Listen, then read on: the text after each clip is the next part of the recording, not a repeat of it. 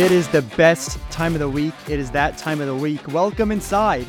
This is the JSK Media Sports Podcast. I'm Jonah Kligman. I'm here with Shaun Shpall.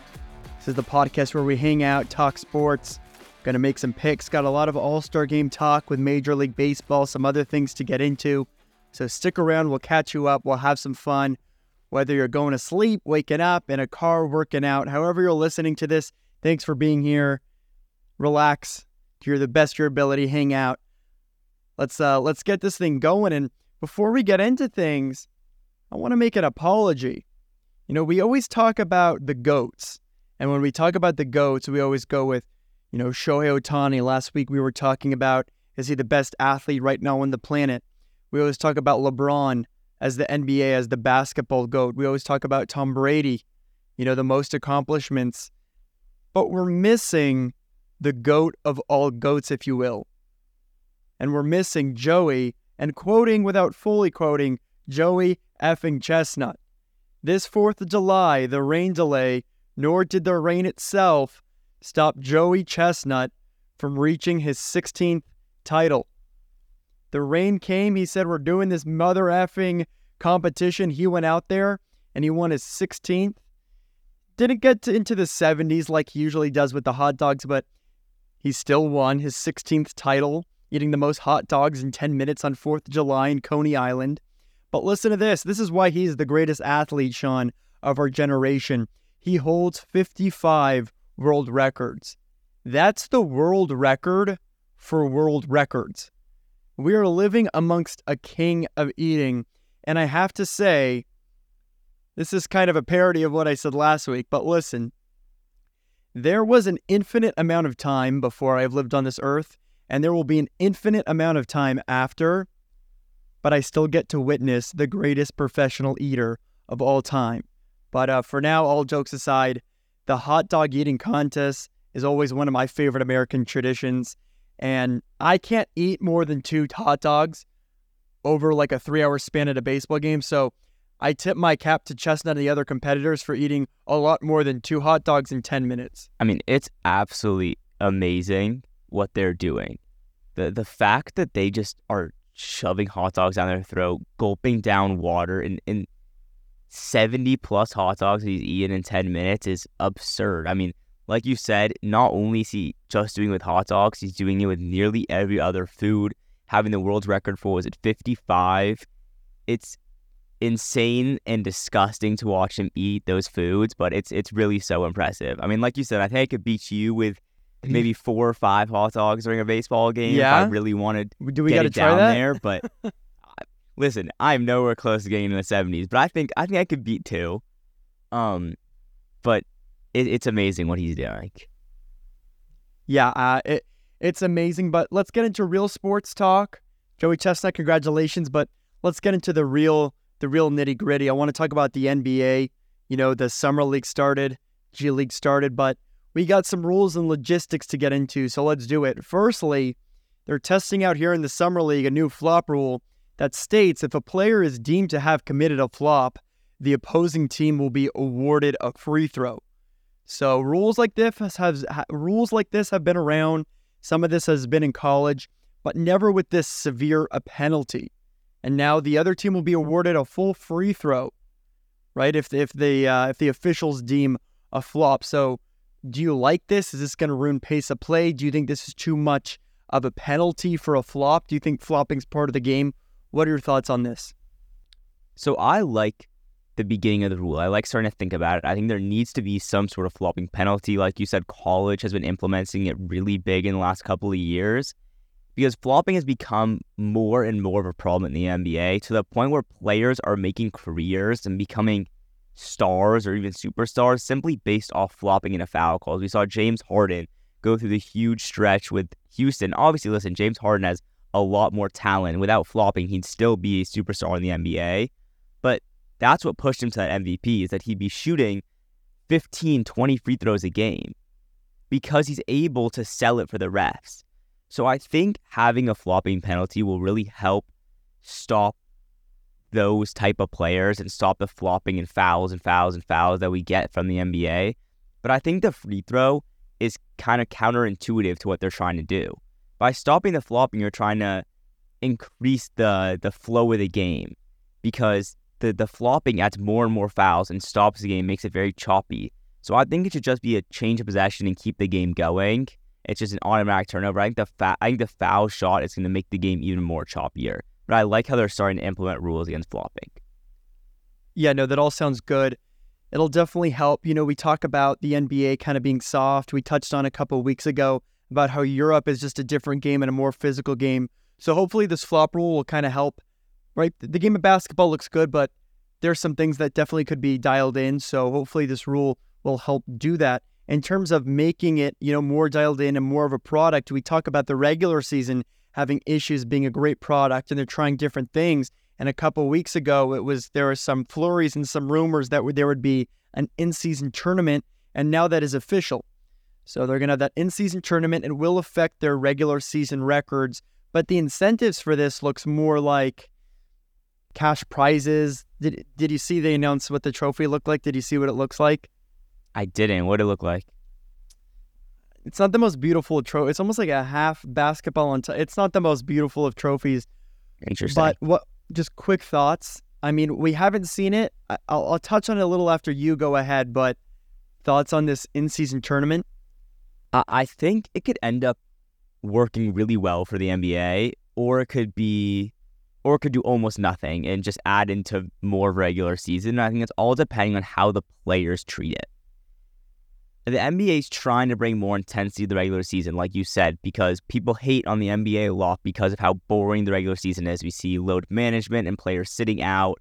They are so there are so many playoff teams that they're almost guaranteed to make the playoffs if they're on a good team already. So the stars try and sit for the and be ready and healthy for the playoffs.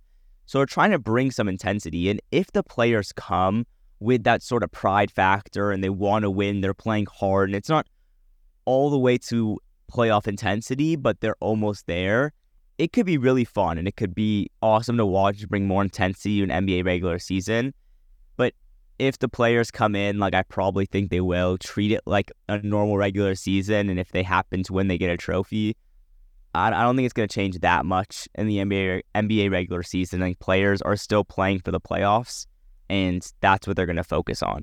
I'm on the same page. And first, you know, I don't want to judge it before I see it because, again, there can be that buy in. Do I think there will be? No. But again, I don't want to sit here, but this feels more like a money ploy than like making the regular season relevant ploy. And that's my issue. It seems more like, great, primetime games in Vegas, right? Those last two rounds are going to be in Las Vegas, you know, prime time. I just don't see the incentives. Why is this like any other game? What's the prestige and winning it. And you kind of talked about getting that buy in.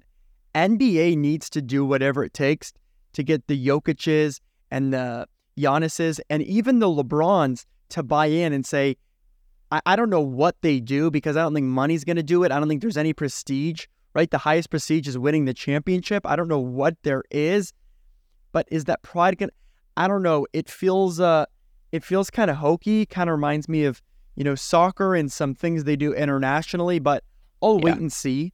It's definitely new. It's definitely, you know, it is sort of exciting, but I just, you know, what makes it, what makes it different? Like, who yeah. cares about winning?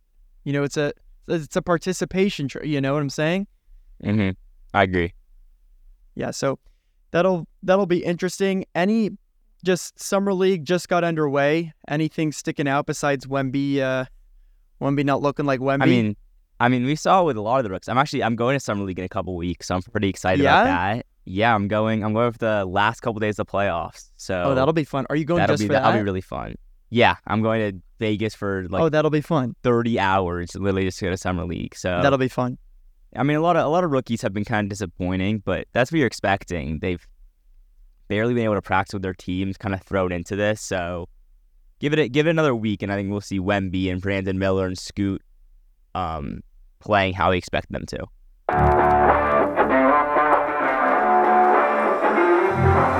All right, what I'm about to say isn't my point, but I want to say it first. Is I want to note that over the weekend, the Guardians' 3 0 win over the Royals took 1 hour and 51 minutes.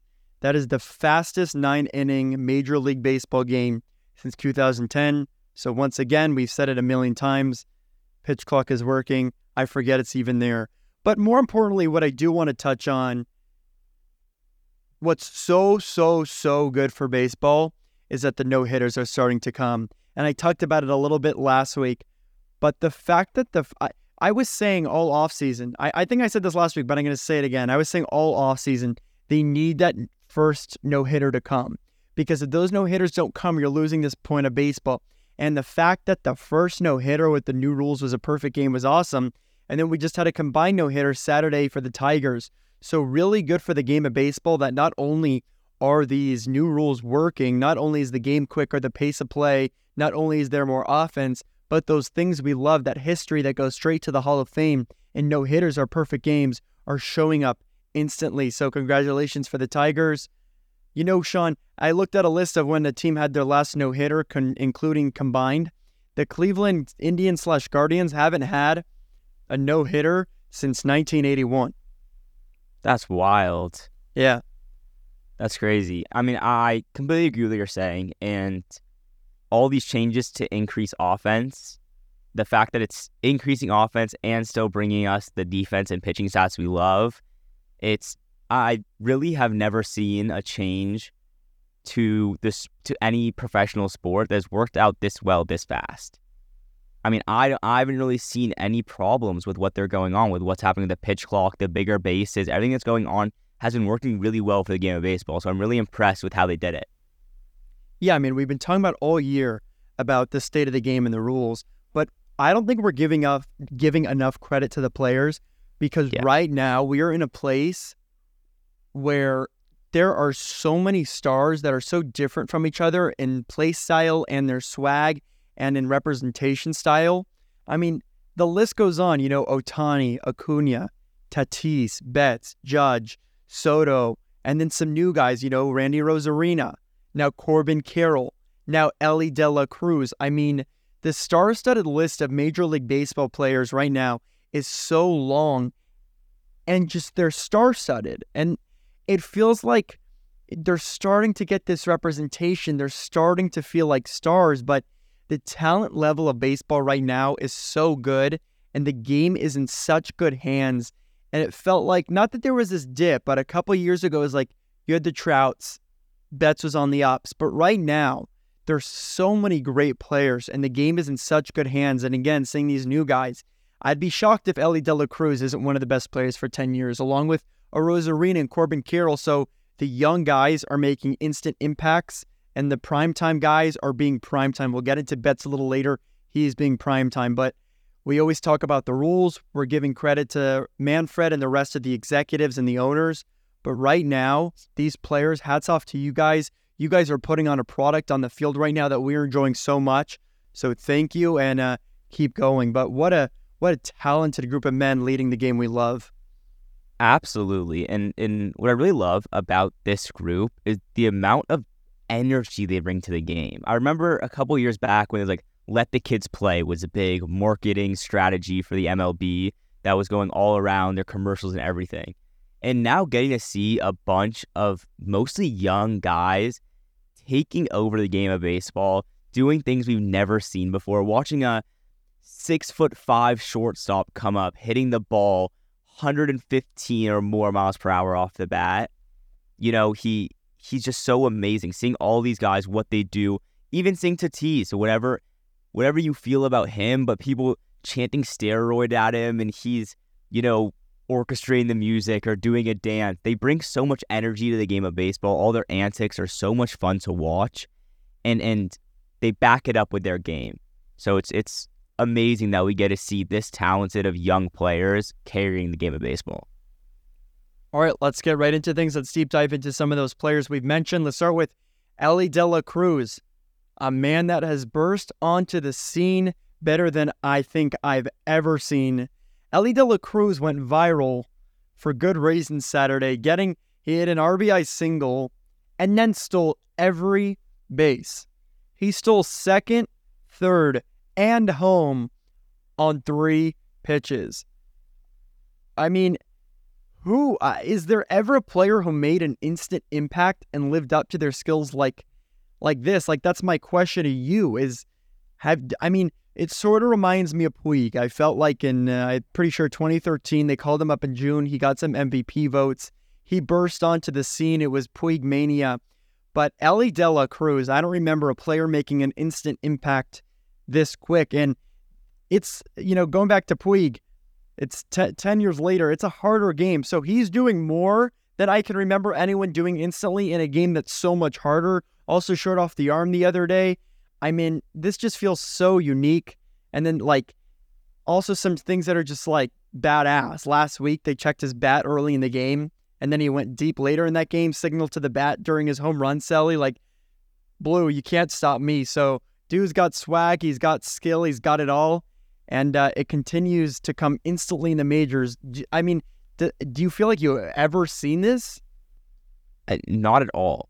What he's able to do in a baseball field is amazing. He's so talented in so many different ways. He can really do everything you ask for. He has the power and talent of a hitter.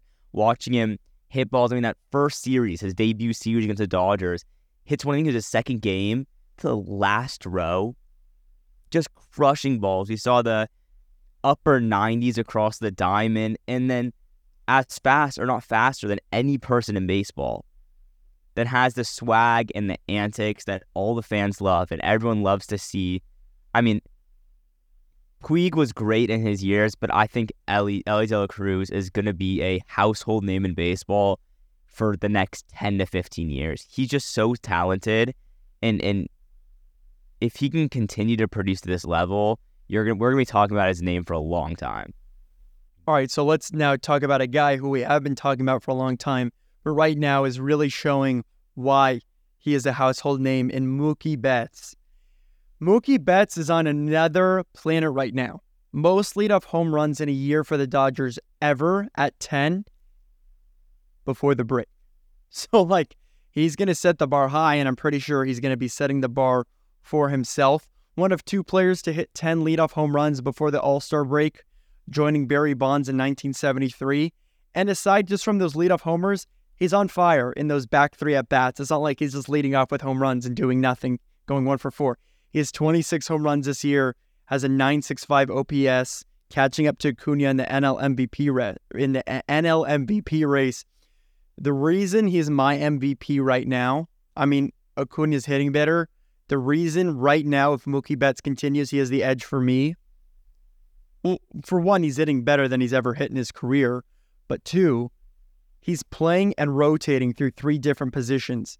He had 12 extra base hits and uh, 12 walks in a 10 game span and played three different positions in that span. He's on fire while playing shortstop, second base, and right field, all at a gold caliber level. So to code switch from those com- positions, play those positions at a high level is extremely impressive. Mookie Betts is the definition of a superstar. He's Hollywood. He wears cool sunglasses. He has he wears the chains. He's also a family guy. He's also plays at a high level. I mean, he's the definition of a franchise player, the definition of a superstar. Absolutely. I mean, I remember hearing a story earlier this year about how his wife gave birth. So I think it's her second or third child, and he was in the hospital all night, all through the day.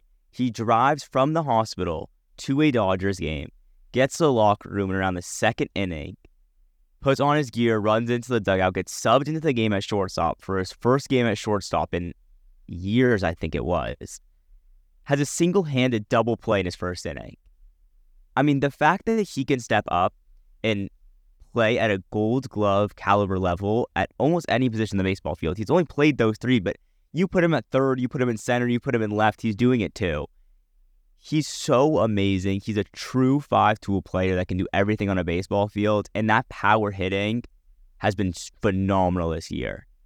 So I'm excited to see him in the home run derby and hopefully he can keep us going because he's he's carrying the Dodgers right now. He's just amazing. They added the utility position to Gold Glove this offseason. Is Mookie Betts going to be the first National League utility Gold he Glover? He should. Yeah, if right. he doesn't get a gold glove for something, there's something wrong. I wonder if they added a, a utility silver slugger. That's that's something to definitely check on. But there's a guy I want to give credit where credit is due. We've given this guy a very hard time, but Alek Manoah came back and he went six innings, five hits, no walks, eight Ks, and just one earned run. So a great start back in Major League Baseball. We've been hard on him, but we got to tip our cap. He deserves it. I'd love if he could continue like this. Listen, when we were talking about his rough start in rookie league, I was just hoping he could make a return to the MLB because we know how much talent he has and what he can do when his stuff is working at MLB level. He's an all star. So I'm happy to see him back and producing and hopefully we can keep it going. All right, before we get into the fun stuff and the home run derby and the All Star game, we got to talk about Shohei Ohtani and not just talk about how amazing he is and spill some stats. And we got to talk about something else. But before we talk about that something else and have a discussion, we do got to talk about how ma- amazing he is. So he is now the only MLB player to hit 32 home runs before the all. No, not the only. He is now on a list of MLB players to hit 32 home runs before the All Star game more than once he is now in company with Babe Ruth, Mark McGwire, Griffey Jr., Sammy Sosa, and now Shohei Ohtani. So he is in good company, hitting 32 home runs before the All Star break twice. Listen to this MLB leader in home runs, Shohei Ohtani. MLB leader in triples, Shohei Ohtani. The guy who leads in triples is supposed to be a Corbin Carroll, a Trea Turner, right? Or uh, uh, yeah. a, a, a now Dee Strange-Gordon. But the fact that the guy leading in home runs is also leading in a great speed stat is just amazing. Played the Dodgers, double shy of the cycle and a sac fly, and he lost by five. So if you're a team not named the Angel, and especially if you're a team named the Dodgers, and you want any edge to get him in free agency, whenever the Angels lose, it helps the cause. And whenever he has a night like that and loses, it helps the cause a double shy of the cycle. He needed a double in his last at bat. Instead, he had a sac fly, and his team lost 10 to 5. Since 2018, since joining the Angels, he's been on the roster now for six years. They have a .466 winning percentage. So here's my question: If you're the Angels, would you trade him? And if you're a, another team, would you acquire him? Is it worth giving up five top prospects? And the Angels have said they've gone public that they do want major league ready players who are on contract for at least three, four, five years who are playing in the major leagues now, not just the prospects. So, first, go ahead, talk about how great Shohei is. And then I just want to talk about and just have a discussion. I mean, I the Angels have to trade him, but do you think they will? And would you? And then, as a Dodger fan, would you want to see them giving up a lot at the deadline for Shohei? Yeah, I mean, Shohei is phenomenal. Uh, I like we said, and I still stand by it. He is the best athlete on the planet right now in any sport. What he is doing in the game of baseball is unheard of. It's you can't even find a comparison to him for another sport. There, there's no comparison to what he's doing to any other athlete in any other sport because it's so amazing. So if I was the Angels, you know he's not going to resign. You know, this is his contract year. He's to sign a huge hundreds of 600 plus million dollar contract somewhere else. So you might as well trade him. You might as well get what you can get. You're to get, even if you trade him as a rental for a team for six months, you're to get a boatload of prospects and MLB players. So if I was the Angels, I'm trading him. He wants to leave. You're to get more from trading him. So it's time. You're not competing for a World Series. You're barely even competing for a playoff spot. It's time to get rid of him. And then if I'm a team trading for him, let's say I'm the Dodgers, you're going to have to give up everything. You know that. Like you said, multiple high prospects and MLB starters. And, and if we are going to, if we are guaranteed to then sign him for that multi year huge contract, I'm willing to give up anything. Anything's on the board. No one's off the board to get him. If if we are guaranteed to sign him for that 600 plus million dollar, you know, 10 year contract. If we're only going to have him for half a year, I don't know if I'd do it. For that much, I don't think it's worth it. But if we're guaranteed to sign him, I'm I'm giving up anything. The Angels are 45 and 46. They've lost five in a row, one and nine in the last 10, five back of a wild card spot. So for a while, was, hey, if they're contenders, you got to kind of keep them. They're not a contender. They're, They're not contenders. Mike Trout's Nope. now down with the wrist. They said four to eight weeks. They're not a contender. So if I'm an Angel fan, I'm begging that he's not re-signing with the Angels. No. And He's not. and if he does, he would never. I don't know him. I don't know his psyche, but I don't believe that he'd hold it against them for trading him. He understands they are not contenders. He he knows he's the best player in baseball, and he knows how much they can get. So I think he too, with respect to the Angels, is hoping to get traded, and I'm sure he wants to go to a contender.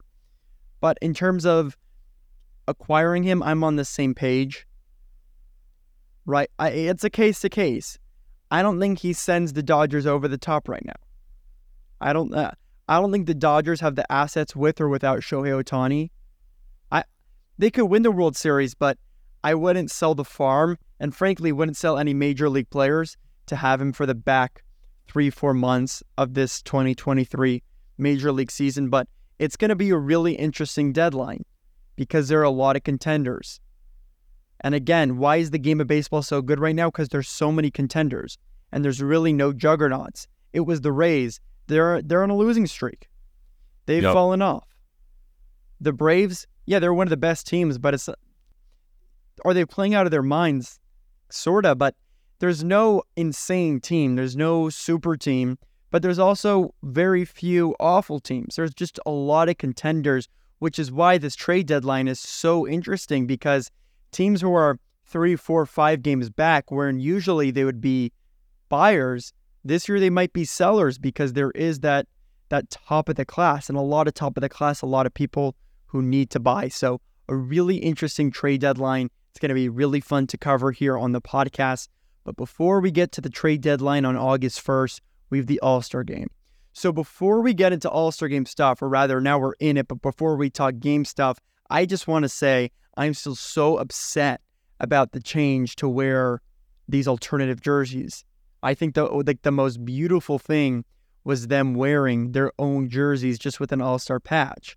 And yeah, it's for money, but they had the alternative jerseys. In years past, they had special whatever orange, blue, or whatever themed jerseys.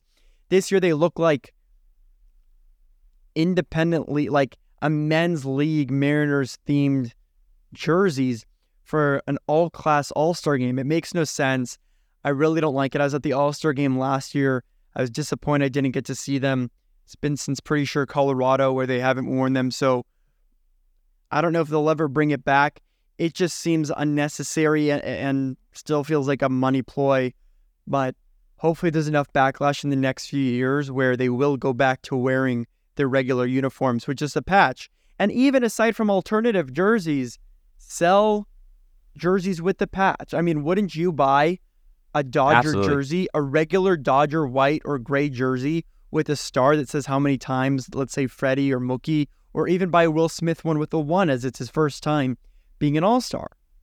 I, mean, I would buy that kind of jersey before I buy one of these ugly All Star jerseys they're Right? making Why would I have a Mariners jersey with Mookie, with Betts on the back? That makes no sense. exactly? I want the Dodger jersey. I want to show the team within the player within the All Star game. So not only are they ruining that, but they're also making ugly jerseys. So it's a double loss within it. Well, that's with these ugly jerseys. Why can't they make nice jerseys? I don't know. I mean, I'm not a graphic designer, so I don't want to sit here and say I design a better jersey. But you'd think one of the four major sports in North America and in a, in, in the United States could make better jerseys. Yeah, I I agree. They uh, how can they not find someone that can make something better than that? I don't know. Again, it could be a Great Britain type thing where, right? We never for 30 years. I mean, I mean, I don't know, but up until they made, nobody talked about the All Star Game jerseys, and then the second they make them change and ugly, everyone's talking about them. So all press is good press. But I do want to talk about. It used to be home field advantage. It used to be that those, the team who won the All Star Game would get home field advantage. So if the AL won, whatever AL representative in the World Series would get home field advantage. But they changed that. It, it went back and forth in the early 2000s, but since 2017, it's been fixed that now it's the best record who gets home field in our baseball championship. But now that it's kind of irrelevant doing this AL NL thing, I saw someone online, so whoever credit to to them, but they thought like kind of ride the piggyback of the World Baseball Classic and maybe do like a USA versus the world thing. I just maybe there's a way to change it so it's not AL NL. Is that an issue for you that having AL NL, or you think it's fine, or would you like to see like a USA versus the world? I mean, I don't think the ALNL is is terrible. I don't think it like is a must switch that needs to be the first thing in the MLB's mind this coming off season. But I think the US versus Worlds would be really fun. I think there'd it'd be a lot more entertain, entertaining. I think the players would care more, kind of prove it to themselves, fight for their country. You know, whenever you see these guys wearing a USA on their jersey or other countries wearing their their country's name, they always have a little more incentive to win, a little more to fight for. So I think it'd be more entertaining. All right, All Star game. Who's your pick to win AL, NL, and MVP? I'll start. I uh, actually I'll start. Okay. Go ahead. I'm going to take the NL. The AL's been insane the past decade and beyond, but it is time to change that. The NL is the heavyweight this year. It always seems like the AL has been better last five, six, seven years, just better teams, but it's time.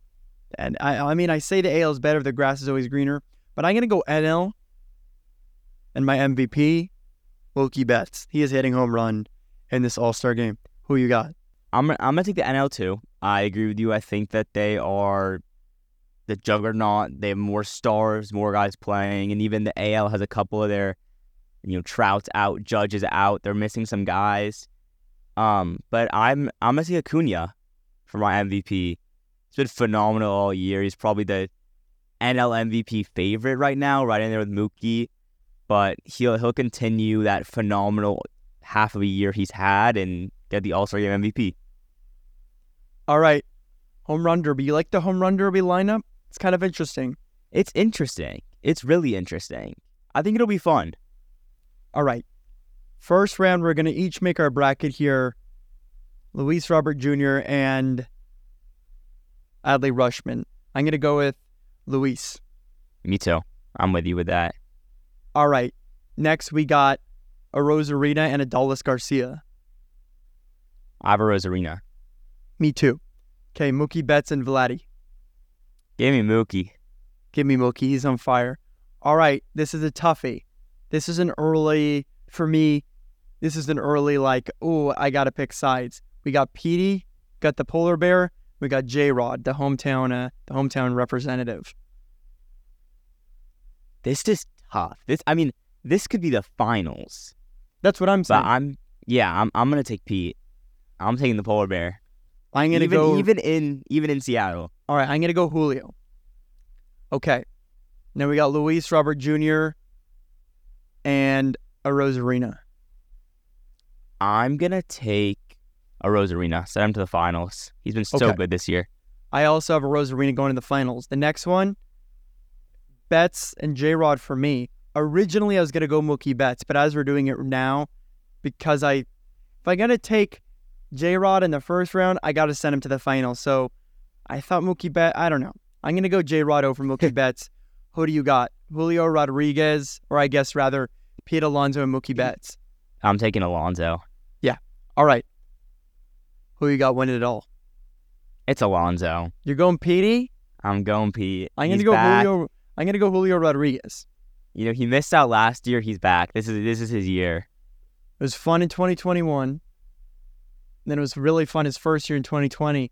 Just couldn't Yeah. do the job at Dodger Stadium, but he's going to be back on top He's in back. the Pacific He's. Northwest. Yup. All right. All right. I like to hear it. Cannot wait for the All Star game. Excited for Home Run Derby. I love the Home Run Derby. Best exhibition. It's so much fun. We talked about it. I do. I also talked about how the MLB All Star Game is the best All Star game because you can't fake a hundred mile per hour fastball. So that'll be fun too. But I love the Home Run Derby. It means it's summer. It's so much fun. But after the Home Run Derby, after the All Star Game, after the little break, they're going to be back to games, weekend games, in which we have to choose a lock before our next pod. So we're limited to those weekend games, but nonetheless, it is lock o'clock. We both got the dub last week, so nice work. I'm 10 and 4, you're 13 and 1. I give you a hard time about the four game set. The Reds did not have a hard time in that four game sway, uh, in the four game set as they swept the Nats in those four games. But uh, Who's your lock? Again, limited to the weekend series, and we're running out of teams as we head through the halfway point of this 2023 Major League season. But with your strategy with these weekend series, is Shaun, who's your lock? I'm back to my early season strategy. It took me to a lot of wins. Pick against the A's. Give me the Twins playing the A's, worst team in baseball, and they'll get a series win. I like it. I like it. All right. I'm going to go Mariners. They're home for a while. They got the break being there. Tigers coming to town seems pretty easy to me. So those locks, you're going with the Minnesota Twins, and I'm going with the Seattle Mariners. Seattle's relevant. Going Seattle Mariners this weekend. But something we haven't done in a little while, I wanted, before we get into some other stuff and move away from Major League Baseball, we haven't done power rankings in a while, and in honor, guess not an honor, but due to the fact that we're heading into the break, it seems like we got to do a first half a pre All Star break power rankings. You go ahead, Shaun, go 10 to 1. And if you want to throw in any reasonings for any maybe certain decisions that were tough, of course, throw them in there. That's why we're here. So I'm starting at the bottom. At 10, I have the Blue Jays. I have a surprise team with the Marlins at nine. I've lo- I've really liked them this year. Like seeing Okay. how hard they're playing and getting some wins in there. The Yankees at eight, Astros at seven, Orioles at six, Diamondbacks at five, Dodgers at four, Rangers at three, Rays at two, and the Braves are at one. Yeah. So I'll go through mine. But yeah, the Braves, since we've last done these power rankings, definitely made the switch. The Rays have been, uh, they've been struggling. They've really been struggling. They finally snapped their loss streak, but three and seven their last 10. And Braves have more wins. I mean, it's crazy. I mean, if you look at the, uh, the divisional standings, the Baltimore Orioles are now two games back of the Rays, which is God, if you would have told me that a couple years ago, I would not have believed you. But let's get into my power No. rankings. So I also got the Blue Jays at 10. I threw the Phillies on there at 9. In front of them, the Yankees, Astros at 7, D backs at 6. Looking at the top five, I got Dodgers sitting in the 5 spot. There's Orioles, whom I just talked about at 4. Top three, Rangers, Rays at 2. And then the, the big Atlanta Braves. They're the team to beat right now. We said that about the Yep. Dodgers last year. It doesn't mean much in baseball, but right now it feels like the only team that can stop them is themselves. But uh, yeah, good power rankings. Who's who, who's gonna have a great second half that maybe didn't have a great first half? I like the Phillies in there. I think the Phillies will start to get hot. I think they'll start to come back. They're not quite in my power rankings, but they'd be right outside. I think they're going to have a strong second half. And sad to say it, I think the Padres are going to have a pretty good second half. I think they're finally going to start They have to click. to. I think they're going to start to come back in this race. Have you seen yeah. Snell Yeah. with uh, Gary? Yeah, these have been Yeah. nuts. I think, I the think, I Padres think is a good choice. teams. Yeah, Yeah. Padres good choice. I like the Phillies. I'm gonna go Dodgers too. Yeah? I, I think yeah, I think they'll have a good second half.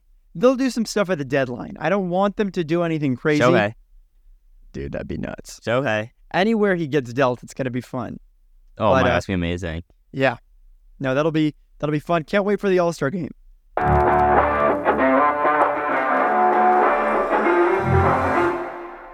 All right, again, leading up to training camp, leading up to uh, August and into the 2023-2024 NFL season, we are predicting the division. We are moving across the United States with the AFC. We did AFC West last week. This week we will do the AFC North. Sure, this will be pretty similar, but uh, give it to me.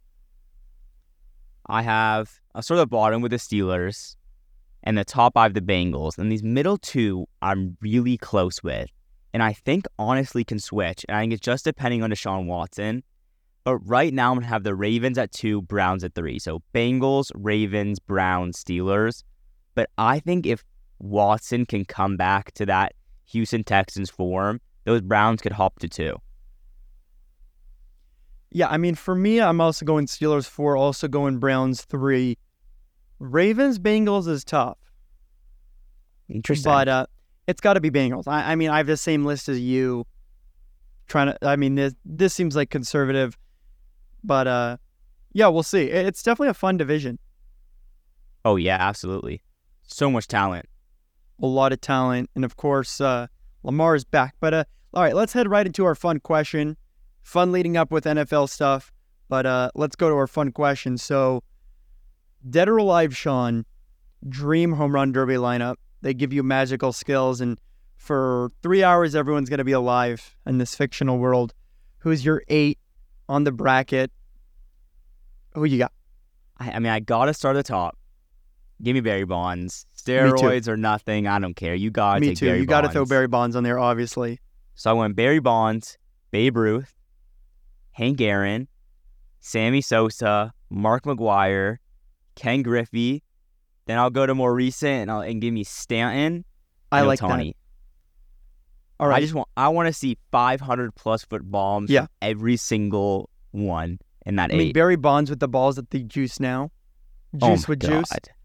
Um, yeah, I got Barry Bonds. I got Babe Ruth, Ken Griffey Jr. I didn't go Sammy Sosa. I had to go Mark McGwire, uh, Bo Jackson, Frank Thomas. I mean, oh, yeah.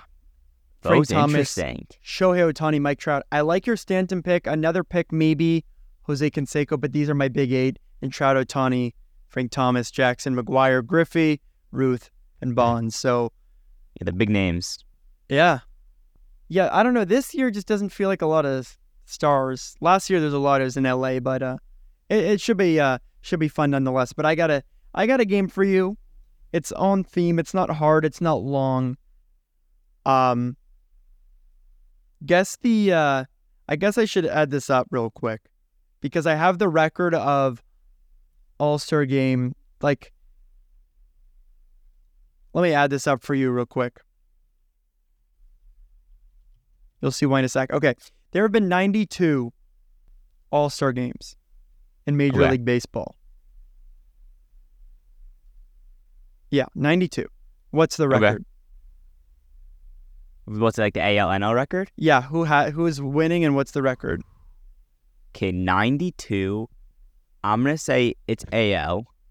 Yeah, It's AL. I'll give you a clue. There's a t- there's I'll give you a clue. There's two ties. So now give me 90. There's two ties, so 90. So I'm gonna go somewhere around like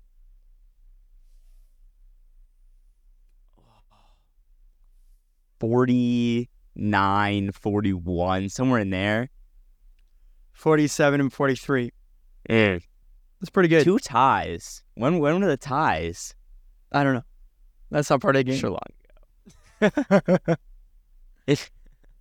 All right, Shaun, we got a got a fun week. The Dodgers don't play till Friday, Fun but we got some fun stuff inside of there. So, good pod, fun week. Any any last thoughts, Shaun? Anything you want to leave the fans with? I'm just excited for that home run derby. I can't wait. It'll be fun. It'll be fun. You've been listening to the JSK Media Sports podcast. Go check out our Instagram and Twitter, JSK Media Sports. Give us a rating if you'd like. Consider sharing our podcast. Build up this JSK Media family. But thanks so much for listening, and uh, we'll be back here next time to break everything, uh, break down the All Star game and everything. So uh, we'll see you next time.